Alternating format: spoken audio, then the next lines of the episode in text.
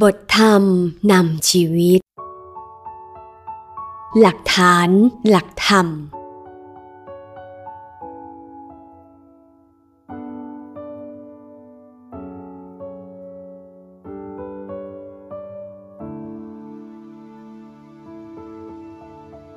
นที่อาศัยหลักธรรมสร้างหลักฐานนั้น จะสามารถสร้างหลักฐานได้มั่นคง และจะไม่มีความเดือดร้อนในภายหลัง แต่ถ้าสร้างหลักฐานขึ้นมาโดยไม่อิงหลักธรรม แม้จะได้ชื่อว่ามีหลักฐาน แต่ก็จะเดือดร้อนใจ อย่างน้อยตัวเองก็คิดไม่สบายใจอยู่เสมอว่า ทรัพย์สินที่ตัวเองได้มานั้น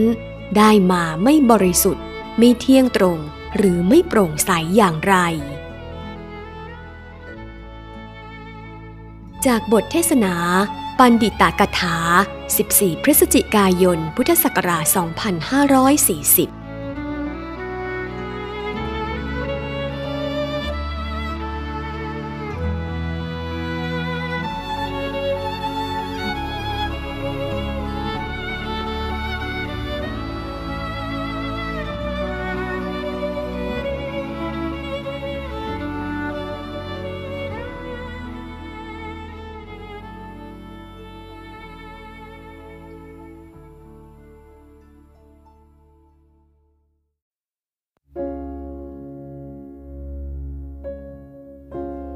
บทธรรมนำชีวิต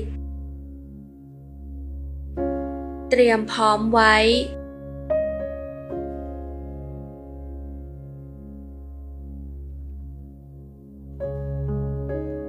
ก่อนที่จะไปพบกับมรณะนั้น ท่านแนะนำให้เตรียมสเสบียงให้พร้อมเข้าไว้ เพื่อความไม่ประมาท เหมือนคนที่เดินทางไกล เตรียมสเสบียงสำหรับการกินใช้กลางทาง และตอนที่ถึงปลายทางแล้วสเสบียงที่ท่านให้เตรียมนั้นก็คือบุญ เพราะบุญเป็นสิ่งเดียวเท่านั้น ที่จะอำนวยความสุขความสบาย ให้แก่คนที่เดินทางไปสู่ปรโลกได้ นอกจากนี้แล้วเป็นไม่มี ทรัพย์สมบัติ ลูกเต้า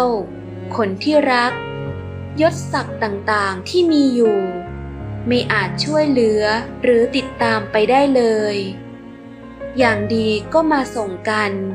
แค่ประตูเตาเผาเท่านั้นเอง จากหนังสือ ธรรมสารทีปณี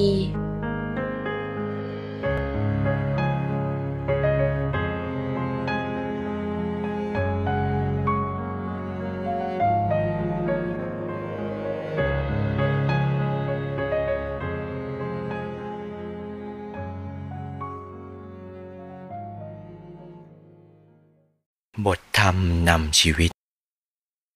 ความจงรักภักดี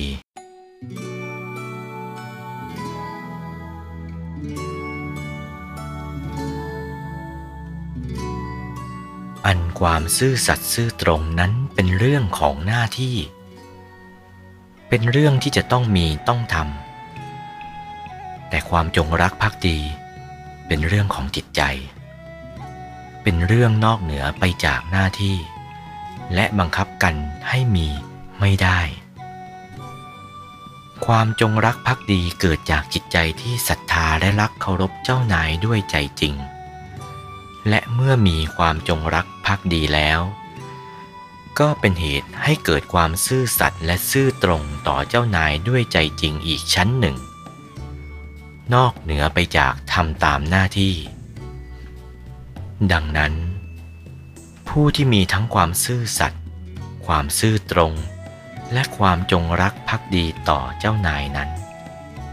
นับได้ว่า เป็นลูกน้องที่ประเสริฐ หาไม่ได้ง่ายนัก จากหนังสือคำพ่อคำแม่